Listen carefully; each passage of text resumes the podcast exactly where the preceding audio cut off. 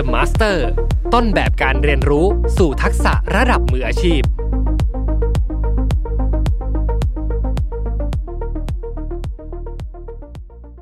สวัสดีครับพบกับรายการ Remaster วันนี้ซีรีส์พิเศษครับ The Master เรียนรู้ทักษะมืออาชีพผ่านบุคคลผู้เป็นแรงบันดาลใจอยู่กับผม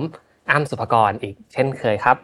วันนี้เดอะเลิร์นเนอร์ของผมนะครับคุณแบงค์สิทธินันท์โอเนอร์และ ซี อี โอ จาก Content Shifu ครับจะมาเล่าถึงมุมมองที่เขาได้เรียนรู้จากบุคคลผู้เป็นแรงบันดาลใจของเขานะครับหวงอี้ครับหวงอี้ครับเป็นนามปากกาของนักเขียนนิยายวิทยาศาสตร์และกำลังภายในครับชาวฮ่องกงชื่อจริงของเขาคือหวงจู่เฉียงนะครับใครที่ได้ยินชื่อหวงอี้มาก่อนนะครับก็คงจะรู้ดีว่าทักษะในการเขียนนิยายกำลังภายในของเขาเนี่ยเป็นอะไรที่สถานปัตตภีเหมือนชื่อของนิยายของเขาเลยนะครับไม่ว่าจะเป็นเรื่องขุนศึกสถานปัตตภีครับหรือเจาะเวลาหาจินซีและมังกรคู่สู้สิบทิศจริงๆมีอีกหลายเรื่องเลยนะครับที่วันนี้เราจะมาคุยกับคุณแบงค์ยังไงเราไปพบกับแขกรับเชิญของเราได้เลยครับ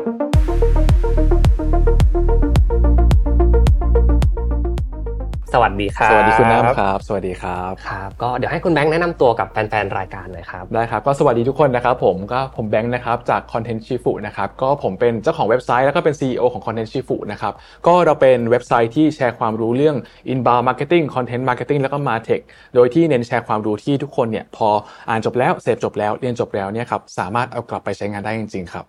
โอเคนี่ก็คือคุณแบงค์นะครับสิทธินันท์ผมบอกเลยว่าผมเป็นแฟนนะครับของ Content Shifu ตามแชร์ตลอดเลยครับเป็นแฟนมิชชั่นเช่นเดียวกันนะครับครับแล้ววันนี้เราจะมาได้มาคุยกันซึ่งวันนี้อาจจะขออนุญาตพาคุณแบงค์เนี่ยออกจากโลกของ Marketing ออกมาหน่อยนะครับแต่อยากจะมาคุยกันในเรื่องที่คุณแบงค์น่าจะมีแพชชั่นมากจริงๆนะครับเราได้คุยกันทางแชทนะครับว่าคุณแบงค์ครับอยากจะชวนมาออกรายการ The Master คุณแบงค์มีใครเป็น The Master ในดวงใจไหม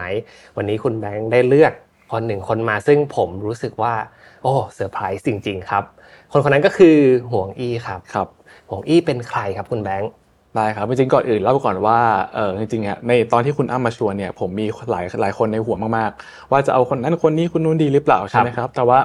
สุดท้ายตัดสินใจเลือกหวงอีเพราะว่ามามิชชั่นทั้งทีมิชชั่นทั้งหมดทั้งทีต้องเอาคนที่แปลกๆน่าเซอร์ไพรส์เอามาให้แฟนรายการนะครับซึ่งถามว่าหวงอี้เป็นใครใช่มั้ยครับก็หวงอี้เนี่ยเป็นเอ่อนักประพันธ์แหละนะครับแต่งนวนิยายจีนอิงประวัติศาสตร์นะครับที่เป็นคนฮ่องกงนะครับคนนี้เป็นคนฮ่องกงที่เรียกได้ว่าหวงอี้เนี่ยเป็นคนชื่อดังเลยนะครับก็จริงๆแล้วเนี่ยถ้าเกิดใครเคยตามนิยายจีนเนี่ยมันจะมียุคเปลี่ยนผ่านหลายอันยุคแรกสุดก็อาจจะเป็นที่ดังๆเลยนะครับเป็นโกเล้งที่จะเป็นริดมิดสั้นอ่าแล้วลูกปลาน้อยเซี่ยวฮื้อยี้ใช่ไหมครับถัดมาก็จะเป็นกิมยงที่มังกรหยกสามภาคอ่าแปดเทพอสูรมังกรฟ้ากระบี่ยุทธจักรอะไรพวกนี้นะครับเอ่อตัวหวงอี้เองเนี่ยก็จะเป็นเหมือนคลื่นยุคถัดมาแหละนะครับต่อจากโกเล้งแล้วก็กิมยงอ๋อเข้าใจครับครับก็จะมีพวกเอ่อเหมือนหนังสือที่เขาแต่งขึ้นมาแล้วมันน่าสนใจหลายอันนะครับอย่างเรื่องที่ผมชอบที่สุดเนี่ยก็จะมีมังกรคู่สู้สิบทิศกับจอมคนแผ่นดินเดือดซึ่งวันนี้เราจะมาคุยกันในรายละเอียดของเรื่องต่างๆที่ที่คุณแบงค์ชอบด้วยนะครับใช่ๆครับผมถามคุณแบงค์หน่อยตอนแรกเลยนะครับครั้งแรกที่ได้รู้จักหวงอี้นั้นคือช่วงเวลาประมาณไหนครับเอ่อจำไทม์ไลน์แน่ๆไม่ได้แต่ว่าเข้าใจว่าน่าจะเป็นช่วงมัธยมไม่ก็มหาลัยคือช่วงนั้นเนี่ยเป็นช่วงที่ผมอ่ะจริงๆผมอินนิยายกำลังภายในจีนมานานแล้วนะครับตั้งแต่โกเล้งกิมยงเลยใช่ไหมครับแล้วก็ผมจำไม่ได้นะว่าใครเนี่ยแนะนำตัวหวงอี้มาให้ตอนแรกอะผมกลัวมากเพราะอะไรรู้ไหมครับเนี่ยครับเล่มนี้ที่ผมหยิบมาให้ดูเนี่ยมังกรคู่สู้สิบทิศเนี่ยครับอันนี้มีความหนามาเนี่ยครับมียี่สิบเล่มยี่สิบเล่มนะครับจอมคนเนี่ยหนาประมาณนี้มียี่สิบสามเล่มครับคือมันน่าจะดูดเวลาผมเยอะมากตอนแรกก็กลัวไม่กล้าไปอ่านแต่พอหยิบมาอ่านหนึ่งเล่มปุ๊บเนี่ยครับติดยาวเลยครับอืมใช่ก็คือตั้งแต่ตอนมัธยมมหาลัยเนี่ยแหละครับที่จริงๆผมสนใจกำลังภายในอยู่แล้วนะครับก็มาเจอหวงอี้ปุ๊บก็จะเป็นแบบกลายเป็นแฟนคลับเขาไปเลยครับจริงๆจุดเด่นของหวงอี้อย่างนึงครับคือว่าเขาเขียนนิยายอิงประวัติศาสตร์โดยที่เขาไม่ได้มีการปรับแก้ผลลัพธ์อ๋อคือคือใครเป็นฮ่องเต้เนี่ยในนิยายเนี่ยคนนี้ก็เป็นฮ่องเต้อยู่ครับใช่ใครตายในนิยายคนนี้ก็ตายอยู่นะครับแต่ว่าสิ่งที่เขาทำเนี่ยคือเขาเอ่อจินตนาการถึงบุคลิกหรือว่าท่าทางลักษณะนิสัยของคนแต่ละคนเนี่ยว่าจะเป็นยังไงถ้าจะให้นิยามหวงอี้หรือว่าผลงานของหวงอี้ครับผมก็อาจจะนิยามว่าเพ้อฝันแต่สมจริง ยังไงครับยังไงคือคือตัวนิยายเนี่ยครับถ้าเกิดคุณอ้ำเคยเคยอ่านนิยายอะไรปกติใช่มั้ยครับมันจะแบบมีความเป็นแฮปปี้เอนดิ้งหลายอันเออแต่ว่าจริงๆแล้วเนี่ยนิยายของหงอี้เนี่ยมันไม่ได้แฮปปี้ขนาดนั้นมันมีความขืนข่มอยู่ด้วยนะครับคือมีความมีความเป็นจริงอยู่ด้วยเหมือนกันนะครับคือเรื่องเขาเนี่ยมันจะอลังการงานสร้างแต่ว่าจริงๆแล้วเนี่ยสิ่งที่เขาเขียนมามันก็รีเฟล็กชีวิตคนจริงๆเหมือนกันนะครับไม่รู้ว่าคุณน้ำเคยดูหนังพวก Game of Thrones หรือเปล่าเคยครับที่มันจะมีแบบคนที่แบบอันนี้คือพระเอกอันนี้คือตัวเด่นอยู่ฆ่าทิ้งเฉยเลยอะไรอย่างเงี้ยครับมันจะมีอะไรอย่างเงี้ยค่อนข้างเยอะสิ่งที่เขาสอนอีกอย่างนึงเลยนะครับคือว่าชีวิตคนเราเนี่ยเรามีความต้องการหลายอย่างแต่ว่าเราเนี่ยคงไม่สมหวังไปซะทุกอย่างคือสมมุติว่าเรามีสองอย่างที่เราอยากได้มากเออบางทีเนี่ยเราอาจจะเลือกได้แค่หนึ่งอย่างอีกอย่างเนี่ยเราต้องสละทิ้งไปสองอย่างนี้เป็นสองอย่างที่สำคัญกับเราทั้งคู่นะแต่ว่าสุดท้ายแล้วชีวิตเราเนี่ยไม่มีอะไรเพอร์เฟคมันต้องเลือกอะไรอย่างเงี้ยครับซึ่งหนังสือของเขาเนี่ยที่เขาเขียนมาเนี่ยมีความสมจริงเรื่องนี้มากๆเหมือนกันอะไรที่มันแบบว่าดูเพ้อฝันเกินจริงอ่ะผมก็จะแบบไม่ค่อยเชื่อมากนักแต่ว่าถ้าเขามีการร้อยเรียงเหตุผลเนี่ยมันก็จะทำให้เออมันก็ไปได้นะก็ก็พอไถไปได้อะไรอย่างเงี้ยครับผมเลยจะถามคุณแบงค์เป็นคำถามสำคัญในวันนี้ก็คือแล้วสิ่งที่ได้เรียนรู้จากการอ่านงานของหงอี้มีอะไรบ้างครับครับจริงๆมีหลายอย่างมากหลายอย่างมากๆเลยนะครับจริงๆผมเตรียมมาตอบด้วยนะครับซึ่งเอ่อต้องบอกก่อนว่าผมอาจจะขออนุญาตอิงจากหนังสือสองเล่มนี้นะเพราะว่าสองเล่มเนี่ยเป็นสองเล่มที่ผมอ่านมาเยอะที่สุดแล้วถ้าเกิดสมมุติผมพูดมากกว่าสองเล่มเนี่ยคนอาจจะงงว่าเดี๋ยวตัวละครอันนั้นมาอีกแล้วอันนี้มาอีกแล้วนะครับเพราะฉะนั้นเนี่ยขออนุญาตเน้นเอ่อเรื่องราวจากในเรื่องมังกรคู่สู้สิบทิศกับจอมพลแผ่นดินเดือดละกันนะครับข้อแรกที่ผมเรียนรู้มานะคือวิทยายุทธ์ที่ไร้เทียมทานครับหรือจะเทียบเท่าแผนการที่เหมาะสมตัวเอกสองคนที่ผมพูดเมื่อกี้ชื่อโค่จงกับฉีจือหลิงนะครับสองคนเนี้ยตอนเริ่มต้นเนี่ยเค้ายังไม่เก่งมากเค้ายังแบบต้องแบบเอาปากกัดตีนถีบสู้เพื่อสร้างชื่อเสียงเพื่อเอานู่นเอานี่อยู่เลยใช่มั้ยครับทีนี้เนี่ยมันมีศึกครั้งนึงที่เค้าต้องไปสู้สู้กับคนที่ค่อนข้างเก่งเอ่อผมจำชื่อได้เป็นหัวหน้าสมาคมม้าเหล็กเยิ่นเซาหมิงอ่ะชื่อประมาณนี้คือเค้าเนี่ยไอ้ไอ้ตัวเนี้ยไม่ได้เก่งมากนะแต่ว่าในช่วงนั้นเนี่ยเก่งกว่าพระเอกทั้งสองคนเลย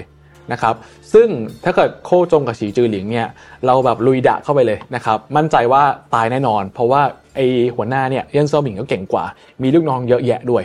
นะครับสิ่งที่ทางโค่จงกับฉีจือหลิงทำเนี่ยเอ่อเค้าไปทำการสำรวจพื้นที่ที่จะสู้ก่อนอืมว่าเอ่อจะต้องสู้ที่ไหนยังไงและชัยภูมิเป็นยังไงแล้วก็ทำการเหมือนวางกับดักอะไรบางอย่างไว้นิดนึงก่อนอ่ะในศึกนี้คือเป็นเส้นเส้นลวดเส้นนึงที่ทำให้เขาแบบเปลี่ยนทิศทางได้อะไรอย่างเงี้ยครับวางไว้ใช่มั้ยครับแล้วก็ตอนที่จะไปสู้กับเยินเซาหมิงเนี่ยก็พยายามท้าทายนู่นนี่นั่นเพื่อให้มาสู้ที่สถานที่นี้จริงๆพอตอนสู้เนี่ยก็แบบทุลักทุเลมากจะเจียนอยู่เจียนไปมากคือจะตายจะโดนฆ่ามากใช่มั้ยครับทีนี้เนี่ยคือไอ้สองคนเนี่ยก็วางแผนไปแล้วนะครับโค่จงฉีจือหลิงเนี่ยทำทีจะเป็นหนีแล้วหนีไปทางที่เส้นลวดขึงอยู่แล้วคือกระโดดแล้วกำลังภายในอ่ะมันจะมีวิธีการแบบเปลี่ยนนู่นนี่นั่นใช่ไหมครับแล้วเนี่ยก็เปลี่ยนทิศทางกระทันหันไอเยินเซาหมิงเนี่ยที่ตามมาก็เซอร์ไพรส์หลบหนีไม่ทันสุดท้ายเนี่ยพระเอกสองคนเนี่ยก็ฆ่าคนนี้ได้อ๋อโอเคทั้งที่ความเป็นจริงแล้วเนี่ยถ้าเกิดสู้ปกติเนี่ยโอ้โหไม่มีทางชนะแน่นอนคือตายตั้งแต่สิบวินาทีแรกครับเออแต่ว่าเขาก็ไปสังเกตชัยภูมิที่สู้รบวางแผนพยายามยั่วยุอะไรพวกนี้ครับซึ่งผมมองว่าอันนี้ก็เหมือนกันกับการที่ว่าการที่เราทำธุรกิจอะไรเงี้ยครับคือถ้าเกิดเราลุยดะสู้ตรงๆแบบไม่ได้มีการวางแผนอะไรเลยเนี่ยครับโอกาสแพ้เนี่ยมันก็จะมากกว่านะครับอันนี้เป็นสิ่งที่ผมชอบมากของหงอี้นะครับคือถ้าเกิดนิยายกำลังภายในเรื่องอื่นเนี่ยคือบางทีเนี่ยบางคนที่ได้คัมภีร์ที่เจ๋งสุดในเรื่องไปแล้วอ่ะไม่มีใครสู้ได้แต่ว่าไอ้ของหงอี้เนี่ยไม่จริงคือต่อให้คุณจะแบบมีวรยุทธ์เทพมากเนี่ยแต่ว่าถ้าเกิดเจอคู่แข่งที่ใช้แผนการ strategy ที่มันที่มันแบบเหมาะสมที่มันแปลกเนี่ยคุณมีสิทธิ์แพ้ได้เหมือนกันอันที่สองที่ผมเรียนรู้เลยนะครับที่ผมเห็นตัวอย่างในจากหลายเล่มมากคืออยากเก่งต้องทำสบายครับคือในหนังสือเนี่ยมันจะมีทั้งสองเล่มเลยนะคือมันจะมีตัวละครที่เหมือนกันตัวนึงเนี่ยในทั้งสองเรื่องนะครับในมังกรคู่เนี่ยเอ่อมันจะมีตัวละครชื่อหวังเสียนอิ่งแล้วก็ในจอมพลแผ่นดินเดือดเนี่ยจะมีตัวละครที่ชื่อว่าสุมาหยวนเสียนอืมเออสองตัวนี้นะครับซึ่งสองคนเนี่ยมีโปรไฟล์คล้ายกัน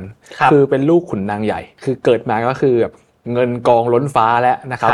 วันๆเนี่ยสองคนเนี่ยแทนที่จะเอาเวลาไปแบบพัฒนาตัวเองใช่ไหมครับเอาแต่เที่ยวเที่ยวแบบสุราเค้านารีต่างกับพระเอกแทบจะทุกคนในเรื่องของของหงอี้ครับจักรวาลหงอี้เนี่ยทุกคนเนี่ยโหต้องปักกัดตีนถีบเจอประสบการณ์ที่มันบีบคั้นหัวใจมาก่อนอะไรนะครับซึ่งส่งผลให้พอสองคนเนี่ยไปเจอเหตุการณ์ที่มันแบบโหคับขันจริงๆอะไรเงี้ยสุดท้ายแล้วเนี่ยก็ตายทั้งคู่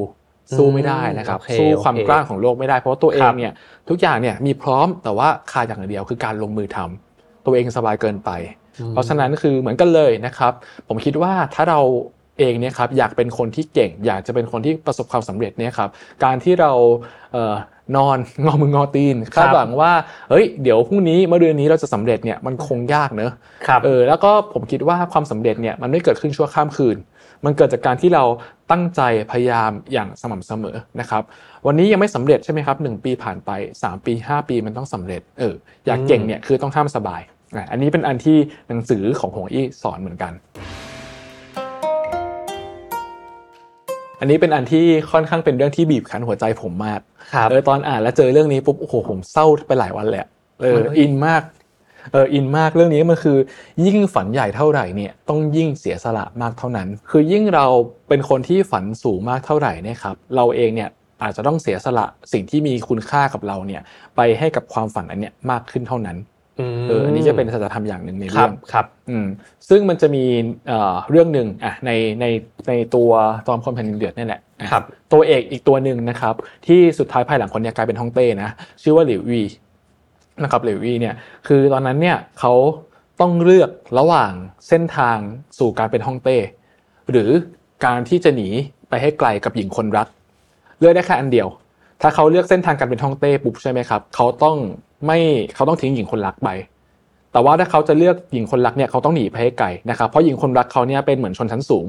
ถ้าสมมุติว่าหลิวอี้เนี่ยที่เป็นคนธรรมดาสามัญเนี่ยไปเป็นเหมือนหมาวัดคิดกินเนื้อห่านฟ้าเนี่ยสุดท้ายแล้วเนี่ยคนจะไม่ซัพพอร์ตเพราะคิดว่าคุณอยากเป็นใหญ่เพื่อตัวเองโอเคเออคือเขาต้องเลือกซึ่งสุดท้ายตอนแรกเนี่ยเขาเลือกอะไรรู้ไหมครับเขาเลือกหญิงคนรักอ่าโอเคครับโอเคแล้วเขาก็จะเดินทางไปหาหญิงคนรักแหละแล้วก็จะพากันหนีหนีตามกันไปครับเออแต่ว่าระหว่างทางระหว่างทางเจอเจ้านายเหมือนหัวหน้าเขาที่เป็นแบบอาจารย์เขามาขวางไว้ชื่อเสียเสี้ยนอะไรอย่างเงี้ยครับมาขวางไว้แล้วก็อธิบายแจกแจงผลดีผลเสียอะไรพวกนี้ครับเพราะว่าถ้าเกิดหลิวอี้หนีตามกันไปเนี่ยคนที่เป็นเพื่อนเขาลูกน้องเขาเนี่ยโหตายเลยนะอืมอะไรอย่างเงี้ยครับเพราะว่าเวลาบางทีเนี่ยคนขี่หลังเสือแล้วมันลงไม่ได้เออพอขึ้นมาปุ๊บเนี่ยถ้าเกิดหัวหน้าล้มหรือว่าอะไรเงี้ยทุกคนตายหมดเลยมีภาระรับผิดชอบอีกเยอะมากเลยที่ที่ตามหลังอยู่ใช่ไหมครับสุดท้ายเนี่ยหลิวอี้เนี่ยก็เลยโอเคกลับกลับตัวแบบกลับใจและกลับทางไปเลือกสู่เส้นทางการเป็นฮ่องเต้ต่อคือก็คือทิ้งหญิงคนรักให้รอให้รอไปแล้วก็ไม่ไม่ยอมไปหาไม่หนีตามไปด้วยกันอะไรเงี้ยครับซึ่งผลลัพธ์ของการลงมือทำของเอ่อผลลัพธ์ของการลงมือทำของของหลิวอี้เนี่ยคืออะไรรู้ไหมครับอย่างแรกเลยคือว่าเขาเนี่ยยังคงอยู่ในเส้นทางราชันอยู่ก็คือเดินทางไปได้ต่อแต่อีกขาหนึ่งที่เป็นคนรักเขาเนี่ยครับสุดท้ายแล้วเนี่ยโดนพ่อของเขาเนี่ยโดนบีบบังคับให้ต้องส่งตัวตัวหญิงคนรักเขาเนี่ยไปให้คู่แค้นของของหลิวอี้แล้วสุดท้ายเนี่ยหญิงคนเนี่ยโดนข่มขืนแล้วก็กินยาพิษฆ่าตัวตายโอ้โหเอออันนี้คือหนึ่งในตัวอย่างที่ผมแบบโอ้สะเทือนใจมากอยากให้เขาคู่กันอะแต่ว่าสุดท้ายมันไม่ไม่เป็นดังหวังผมเข้าใจแล้วผมเข้าใจแล้วทำไมถึงนอนไม่หลับไปหลายคืนนะครับเรื่องดราม่ามากใช่แล้วมันมีอีกหลายเหตุการณ์มากเลยครับของคนที่ชื่อหลิวอี้คนเนี้ยที่เขาต้องเสียสละเรื่องส่วนตัวเพื่อความฝันอันเป็นการเป็นฮ่องเต้ของเขาใช่ก็เลยก็เลยคิดว่ายิ่งเรายิ่งเราแบบฝันใหญ่เท่าไหร่เนี่ยต้องเตรียมตัวเตรียมใจไว้แหละว่าเราต้องเสียสละสิ่งที่มีคุณค่ากับเราเนี่ยไปมากขึ้นเท่านั้นอีกอย่างคือต่างคนต่างใจและต่างความฝันอืมโอเคคือตัวละครในเรื่องของหงอี้อ่ะครับมันก็จะมีคนที่เลวสนิทเลยนะโอ้โหโคตรพ่อโคตรแม่เลวใช่มั้ยครับแต่มันก็จะมีคนที่แบบเทาๆอ่ะที่ไม่ดีไม่เลวอ่ะถ้าเกิดเรามองจากมุมพระเอกอ่ะอันเนี้ยไม่ค่อยดีแต่ว่าถ้าเราลองไปหันมองมุมเขาเนี่ยเขาก็ไม่ได้แย่นะเออคือมันจะมีตัวละครตัวนึงชื่อในเรื่องจอมพลเหมือนกันชื่อเย่นชิงซื่ออ่ะแล้วมีพี่ชายชื่อเย่นเหยาเย่นเหยาเนี่ยเป็นเหมือนเชื้อสายราชวงศ์ในอดีตคนสุดท้ายแล้วถ้าคนนี้ตายไปเนี่ยคือราชวงศ์อันเนี้ยคือหายเลยเชื้อสายหายเลย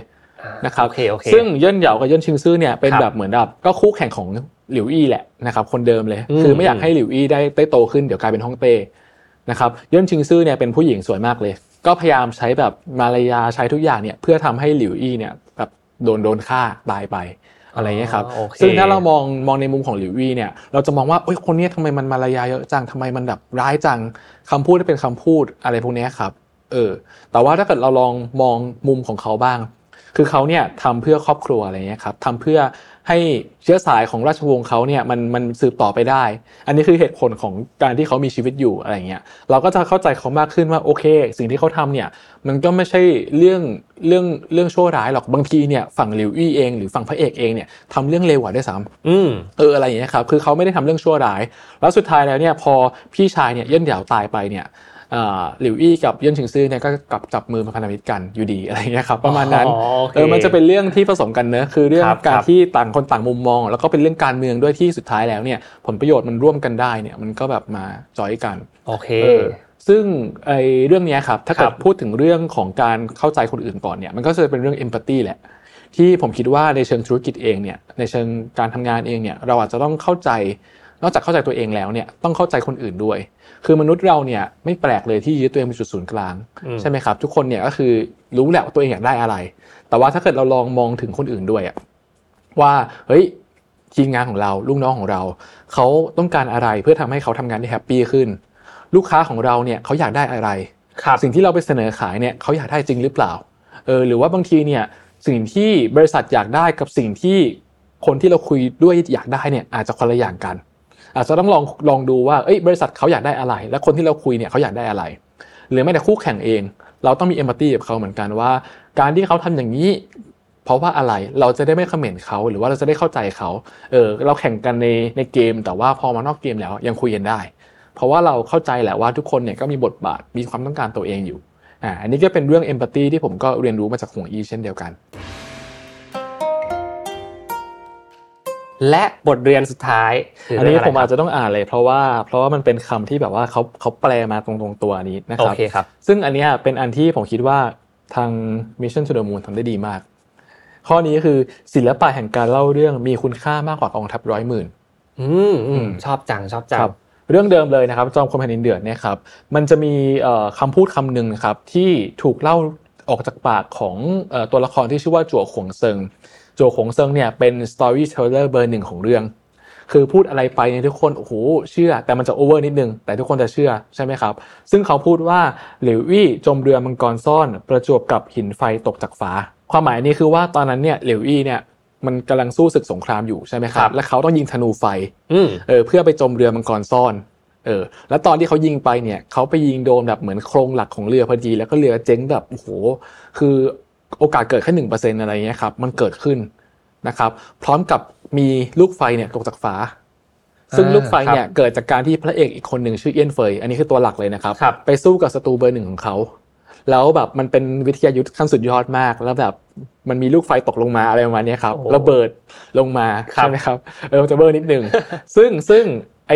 เรื่องสองเรื่องเนี่ยไม่เกี่ยวข้องกันครับคนทำก็คนต่างกันใช่ไหมครับแต่ว่าโจขงเซิงเนี่ยก็เอาสองเรื่องเนี่ยมาผูกเรื่องเล่าเขาเรื่องราวเข้าด้วยกันพอเป็นอย่างนี้ปุ๊บเนี่ยคือคนเนี่ยก็เชื่อเลยว่าเอ่อหลิวอี้เนี่ยคือโอรสสวรรค์มาเกิดคือทำลายเรืออันนี้ได้ปุ๊บโอ้โหมีสวรรค์แบบส่งลูกไฟมาแสดงความยินดีอะไรประมาณนี้ครับคือไอเรื่องเนี่ยสิ่งที่เรียนรู้มาอย่างหนึ่งนะครับก็คือว่าหลิวอี้เนี่ยเปรียบเสมือนแบรนด์เออซึ่งเขามีแบรนดิ้งที่ดีมากเป็นชนชั้นรากหญ้าที่พยายามไต่เต้าตัวเองขึ้นมาเพื่อช่วยเหลือคนใช่ไหมครับทุกคนเนี่ยมองแบรนดิ้งเขาดีนะครับไม่ว่าจะเป็นรากหญ้าหรือว่าชนชั้นสูงก็ตามมองว่าเขาเนี่ยไม่ได้คิดร้ายกับชนชั้นสูงเหมือนกันนะเขาแค่อยากจะทำให้ประเทศจีนมันดีขึ้นอ่ะแบรนดิ้งเนี่ยดีแล้วใช่ไหมครับแต่ว่าสิ่งที่ทำให้ทุกคนเนี่ยเข้ามาเป็นพวกเป็นเพื่อนเนี่ยครับเข้ามาอยู่ฝ่ายกับหลิวอี้เนี่ยมันไม่ใช่ตัวแบรนดิ้งเขาคนเดียวมันคือ storytellingเออที่โจขงเซิงคนนี้ครับที่เป็นนักเล่าเรื่องเนี่ยเล่าว่าเฮ้ยเนี่ยอันเนี้ยมันคือโอรสสวรรค์เออคือพอเรามีแบรนด์ที่ดีแล้วเนี่ยแล้วมี storytelling ที่ดีเนี่ยเข้ามาปลักอินเสริมด้วยเนี่ยมันจะมีคุณค่ามากกว่ากองทัพร้อยหมื่นความหมายคือว่ามันดีกว่าการที่เราไปถมเงินโฆษณาอีกเอ ออแบรนด์เราดีสินค้าเราดีใช่ไหมครับเราทำเรื่องเล่าให้ดีเหมือนอย่างของเคสของพี่แท็บเนี่ยที่พลิกโฉมสีจันทร์เนี่ยเออของมันดีใช่ไหมครับพร้อมกับเรื่องเล่าที่ดีเนี่ยโหมันกลายเป็นของที่ทุกคนฮิตทั่วบ้านทั่วเมืองครับเอออันนี้ก็เป็นเป็นเรื่องสุดท้ายและการที่ผมเนี่ยเรียนรู้มานะครับเป็นเรื่องของ storytelling เลยนะครับของดีสินค้าดีแล้วเนี่ยครับยังไม่พอจะต้องเอาเรื่องของ storytelling เนี่ยเข้าไปใส่ด้วยในนิยายกำลังภายในจีนรวมถึงงานของหงอี้ด้วยผมเป็นหนึ่งคนที่อ่านอย่างที่ผมบอกนะสามก๊กผมรู้สึกว่านอกจากมิติของความสนุกความบันเทิงที่ที่เขาได้มอบมานะครับมันจะมีหลายๆมิติที่ที่มันจะเป็นปรัชญาแฝงนะครับการบริหารคนการอ่านใจคนใช่ไหมครับการสอนลูกหลานหรือว่าการแบบชนะเรื่องจิตวิทยาต่างๆผมว่ามีหลายเรื่องมากซึ่งซึ่งผมเชื่อว่างานของหงอี้ก็มีเหมือนกันนะครับถ้าผมจะให้คุณแบงค์เนี่ยเลือกแค่หนึ่งทักษะที่ต้องเป็นหงอี้เท่านั้นแล้วก็ยังได้เอาทักษะเนี่ยกลับมาใช้กับการดำเนินชีวิตกับการทำธุรกิจของตัวเองด้วยทักษะนั้นคือเรื่องอะไรครับอย่างที่บอกไปว่าผมเนี่ยไม่รู้จักหงอี้เป็นการส่วนตัวผมรู้จักเขาผ่านผลงานเนอะเพราะฉะนั้นเนี่ยคอมเมนต์หรือว่าฟีดแบ็กที่ผมจะให้เนี่ยก็จะอิงจากงานที่เขาให้มาแหละถ้าเกิดจะให้เลือกแค่หนึ่งอย่างเลยนะครับที่ผมคิดว่าหงอี้เนี่ยทำได้ดีมากๆเลยนะครับคือเรื่องของวินัยคือเรื่องของรูทีนเออคือจริงๆผมเองก็เป็นคนที่เขียนหนังสือนะคือเขียนมาสองเล่มแล้วจะมีเล่มสามแล้วซึ่งผมเนี่ยรู้เลยว่าการจะเขียนหนังสือมาสักเล่มนึงเนี่ยโอ้โหมันใช้แรงใช้เวลาใช้ motivation เนี่ยเยอะมากๆใช่ไหมครับซึ่งเอ่อผมชื่นชมมากกับหงอี้ที่ไอเนี่ยยี่สิบสามเล่มไอเนี่ยยี่สิบเล่มแล้วก็เรื่องอื่นอีกสิบเรื่องใช่มั้ยครับซึ่งการจะทำอะไรอย่างนี้ได้เนี่ยเขาต้องมีรูทีนมีวินัยแต่ละวันเนี่ยที่มันที่มันแบบเป็นเหมือนเดิมทุกวันมากๆอ่ะอย่างที่บอกไปตอนแรกเหมือนกันว่าคนที่จะประสบความสำเร็จได้เนี่ยมันไม่ใช่ overnight success มันคือการที่เราทำเรื่องที่ส่งผลกระทบเชิงบวกกับเราเนี่ยซ้ำๆซ้ำๆทุกวันทุกวันถึงจะเกิดสิ่งนั้นได้ดีมากเลยครับผมชอบคำนี้มากเลยทำเรื่องที่ส่งผลกระทบเชิงบวกกับเราในทุกๆวันและมันก็จะค่อยๆเก็บหอมรอมริบมาเป็นผลกระทบที่ใหญ่มากขึ้นเรื่อยๆใช่อันนี้มีสถิติบอกของเจมส์เคลียร์อะตอมิกแฮบิตที่เขาบอกว่าถ้าเราเป็นคนดีขึ้น หนึ่งเปอร์เซ็นต์ ทุกวันเนี่ยผ่านไปหนึ่งปีนะครับสามร้อยหกสิบห้าวันเนี่ยเราจะกลายเป็นคนที่ดีขึ้นเนี่ย สามสิบเจ็ดจุดเจ็ดแปด เท่านะ สามพันเจ็ดร้อยเปอร์เซ็นต์ นะประมาณนี้สถิติโอเคครับยังไงเราคืบหน้าแน่นอนคืบหน้าแน่นอนอยู่ที่ว่าเราสม่ำเสมอได้มากน้อยแค่ไหนใช่คำนำสุดท้ายครับคุณแบงค์การมี The Master นะครับบุคคลผู้เป็นแรงบันดาลใจไม่ว่าเราจะรู้จักเขาผ่านผลงานหรือว่าตัวเป็นๆมีความสำคัญต่อการดำเนินชีวิตหรือว่าการพัฒนาตัวเองในตัวเราอย่างไรบ้างครับผมลองเล่าเรื่องนึงแล้วกันนะครับคือผมเนี่ยเคยไปออกกำลังกายไปวิ่งใช่ไหมครับที่สวนลุมเนี่ยคือปกติแล้วเนี่ยวิ่งตัวคนเดียวใช่ไหมครับผมจะวิ่งได้ไม่เกินหนึ่งรอบอ่ะแล้วก็วิ่งวิ่งหยุดหยุดด้วยนะครับแต่พอมีอยู่มาวันนึงเนี่ยผมมีเพื่อนที่เขาวิ่งประจำเนี่ยมาวิ่งด้วยเป็น The Master ของผมเนี่ยแหละมาวิ่งด้วยใช่ไหมครับเอ่อแล้วคือผมก็วิ่งตามเขาแล้วเขาเนี่ยไม่ยอมหยุดผมก็เอ้ยคุณไม่หยุดใช่ไหมผมก็ห้ามหยุดดิอะไรเงี้ยเหมือนแข่งกันนิดนึงใช่ไหมครับจบวันนั้นเนี่ยผมวิ่งโดยไม่หยุดเลยอ่ะไปสองรอบซึ่งทำลายสถิติผมมากคือมันเหนื่อยมากเลยแต่ว่าทำให้ผมเนี่ยทำสิ่งที่อยากทำได้อ่ะสำเร็จเอออันนี้คือผมคิดว่าเป็นตัวอย่างที่ชัดเจนอันนึงว่าการที่มีคนที่เป็นมาสเตอร์ที่อยู่กับเราเนี่ยครับเราดูเขาเรามองเขาจากที่ไกลๆหรือใกล้ๆเนี่ยมันช่วยยังไงเอออันนี้อันนี้คือสิ่งที่ผมเรียนรู้มานะครับในเรื่องของแรงบันดาลใจนะแต่ว่าถ้าเป็นเรื่องของทักษะความคิดอะไรบางอย่างเนี่ยผมมาคิดว่าเรื่องเนี้ยมันเป็นอัมมัสเลยคือเราอยากเก่งเนี่ยเราอาจจะต้องมีเมนทอร์ที่ดีมีมีคนที่ช่วยชี้ทางให้เราอะไรเงี้ยครับคือเรื่องบางเรื่องเนี่ยถ้าเรางมเองเนี่ยใช้เวลาหลายชั่วโมงหลายเดือนหรือว่าหลายปีเลยบางทีเนี่ยเมนทอร์ที่เขามีประสบการณ์มีความรู้เรื่องนี้มาก่อนเนี่ยชี้ให้เราเห็นเนี่ยสิบวินาทีเนี่ยก็คือจบเลยเออมันจะมีเรื่องนึงเหมือนกันอ่ะเป็นเรื่องสตอรี่เป็นเรื่องของคนที่แบบซ่อมเรือไม่รู้เคยได้ยินหรือเปล่าช่างซ่อมเรือที่ที่เรือเนี่ยเรือมันใหญ่มากเลยใช่ไหมครับแล้วคือเจ้าของเรือเนี่ยเขาแบบซ่อมแล้วหาช่างมาซ่อมแล้วซ่อมอีกซ่อมไม่ได้สักทีจนเขาไปเจอคนนึงที่เขาบอกว่าเป็นปรมาจารย์มาสเตอร์เออก็พาคนเนี้ยมาซ่อมใช่ไหมครับคนเนี้ยเออก็เดินดูเรือรอบนึงแล้วก็ไปไขนิดนึงนะครับใช้เวลาประมาณห้าวิเออเสร็จเรียบร้อยนะครับพอเสร็จปุ๊บใช่ไหมครับเขาส่งใบเรียกเก็บเงินมานะครับเป็นราคาโหแพงมากหลักล้านอะไรเงี้ยครับเออซึ่งเจ้าของเรือก็บ่นเอ้ยทำไมแพงจังคุณใช้แค่ไขควงไขกึกเดียวเองเออ ทีนี้เอ่อช่างคนนี้ครับเขาก็เลยเอาใหม่ revise ใบใบเสนอราคาใบ invoice ว่าค่าแรงของเขาเนี่ยคือประมาณหนึ่งบาทแต่ค่าความรู้ที่เขาสะสมมาเนี่ยคือราคาล้านบาทอะไรประมาณนี้ครับเอออันนี้คือตัวอย่างที่ชัดเหมือนกันว่าถ้าเรามีคนที่ใช่ที่ถูกมาให้ความรู้เราเมนทอร์เราเนี่ยสุดท้ายแล้วเนี่ยคือมันเหมือนเราติดปีกอ่ะครับย่นเวลาจากหนึ่ง หนึ่งปีเหลือแค่หนึ่งชั่วโมงอะไรประมาณนี้ครับอืมอันนี้คือสิ่งที่สิ่งที่ผมอยากฝากไว้เป็นเรื่องเล่าแล้วกันนะครับวันนี้ถือว่าครบถ้วนมากๆครับขอบคุณคุณแบงค์มากที่พาไปดูในโลกของนิยายกำลังภายในนะครับที่พูดถึงเรื่องเกี่ยวกับปรัชญาจีนนะครับแล้วก็มีหลายๆเรื่องเลยที่เราเชื่อว่าคนที่เป็นแฟนของหงอี้เนี่ยก็จะมีความรักแล้วก็มีความชื่นชมในหงอี้เหมือนที่คุณแบงค์วันนี้นั่งคุยกับผมนะครับจากสายตาแล้วนี่อินมากๆเลยนะครับอินมากนะครับแนะนำนะครับใครที่สนใจอยากเริ่มอ่านนะครับจอมคนแผ่นดินเดือดนะครับแล้วก็มังกรคู่สู้สิบทิศนะครับไปดูได้นะครับขายของนี่ไม่มีไม่ได้ค่าจ้างเลยครับผมด้วยความรักล้วนๆนะครับสุดท้ายอยากให้คุณแบงค์ฝากฝากงานหน่อยครับว่าติดตามคุณแบงค์ได้ที่ไหนบ้างครับก็ตอนนี้ก็สามารถติดตามผลงานที่ผมทำได้นะครับที่เว็บไซต์หรือเพจหรือช่อง YouTube นะครับ คอนเทนต์ ชิฟู ดอท คอม นะครับ ซี โอ เอ็น ที อี เอ็น ที แล้วก็ เอส เอช ไอ เอฟ ยู ดอท คอม นะครับแล้วก็ผมมี Personal เว็บไซต์ที่แชร์ความรู้เรื่อง productivity entrepreneurship ด้วยนะครับชื่อ สิทธินัน ดอท คอม เอส ไอ ที ที เอช ไอ เอ็น ยู เอ็น ที ดอท คอม นะครับไปตามกันได้นะครับโอเคครับก็สำหรับวันนี้ครบถ้วนแล้วนะครับยังไงฝากติดตามรายการ Remaster Series The Master ได้ทุกวันอังคาร สอง ทุ่มผมจะมาสัมภาษณ์ใครนะครับมาพูดถึง The Master คนใดยังไงฝากติดตามและคอมเมนต์ให้กำลังใจกันด้วยนะครับสำหรับวันนี้ขอลาทุกท่านไปก่อนนะครับสวัสดีครับสวัสดีครับสวัสดีครับ The Master ต้นแบบการเรียนรู้สู่ทักษะระดับมืออาชีพ